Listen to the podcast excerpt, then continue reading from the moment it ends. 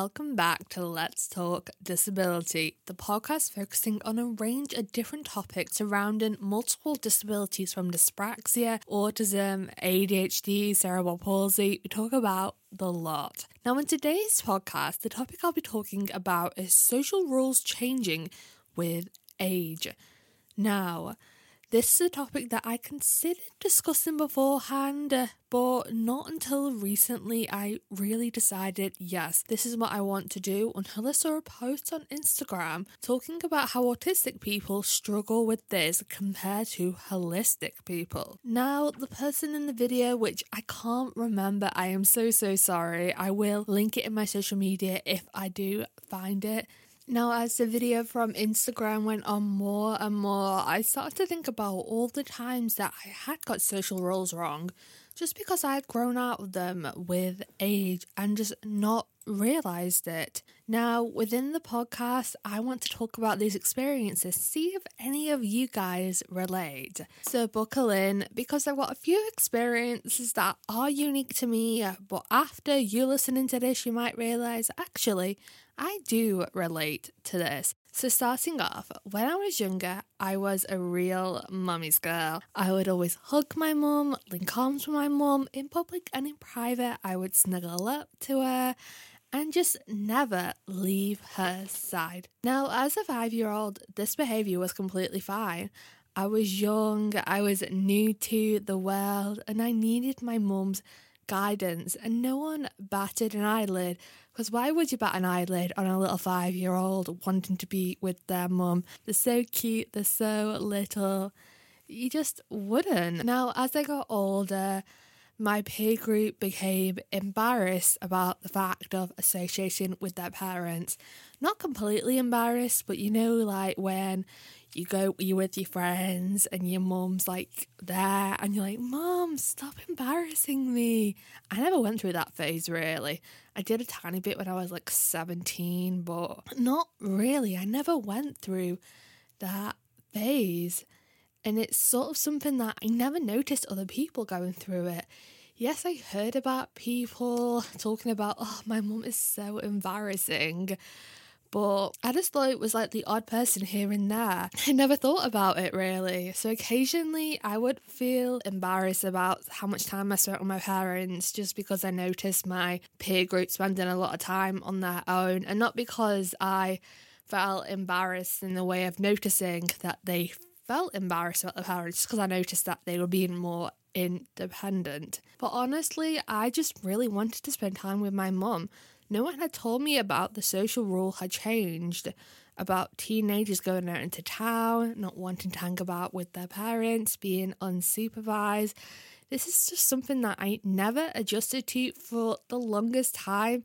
And despite eventually realizing the social rule had changed, it wasn't that long ago. I feel embarrassed to say that. Now, as a 24 year old woman that I am now, I definitely feel like it is socially acceptable to hang out with your parents. It's one of them weird social rules where when you're younger, amazing, hanging out with your parents, get to the social awkward teenage phase, and then you come back to wanting to hang out with them.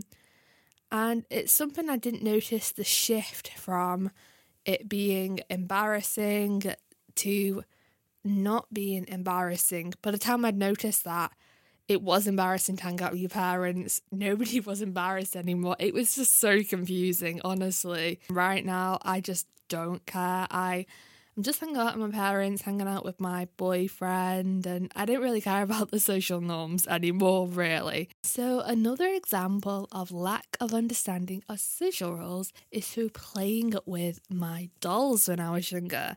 So when I was younger, I loved playing with dolls. I loved playing with Bratz dolls, Barbie dolls, Disney dolls, you name it. I loved it. And my family thought it was really cute when I was younger. I remember all my friends and family, they were playing with dolls. Well, not my family, but maybe the little kids' family in family.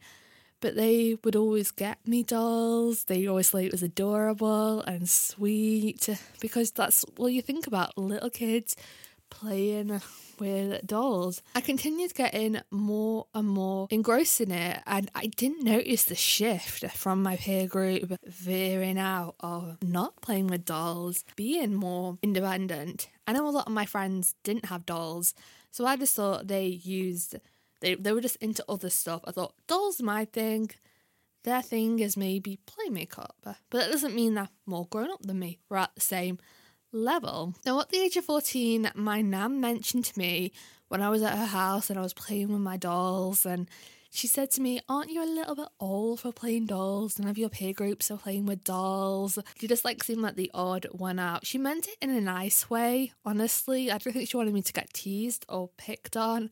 But it was at that point that I took a step back and realised, oh my goodness, I am the only one playing with dolls. This is a little bit embarrassing.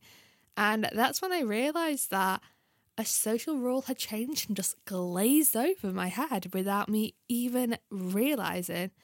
And people my age were into makeup, into boys. I had noticed that people were into makeup and people were getting into it.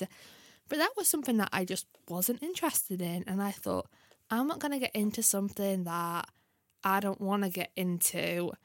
But I didn't realise how extreme the shift had happened, if you know what I mean. So, looking back, although I did miss a lot of the social rules changes that happened to people my age, I'm not actually mad about it because you know what? I had so much fun when I was younger, and although I might have been blindsided, I might have missed it, I wasn't bothered at the time, and I just had fun, which is amazing. And if I ever have kids when I'm older, I would just want them to have fun and not worry about what other kids their age are doing as long as they're having fun. That's the main thing that all I'd want. So I think we've reached the end of the podcast. Wow. it's not a really long podcast. I think at the moment it's only eight minutes long, but I really hope you enjoyed this podcast and learned something.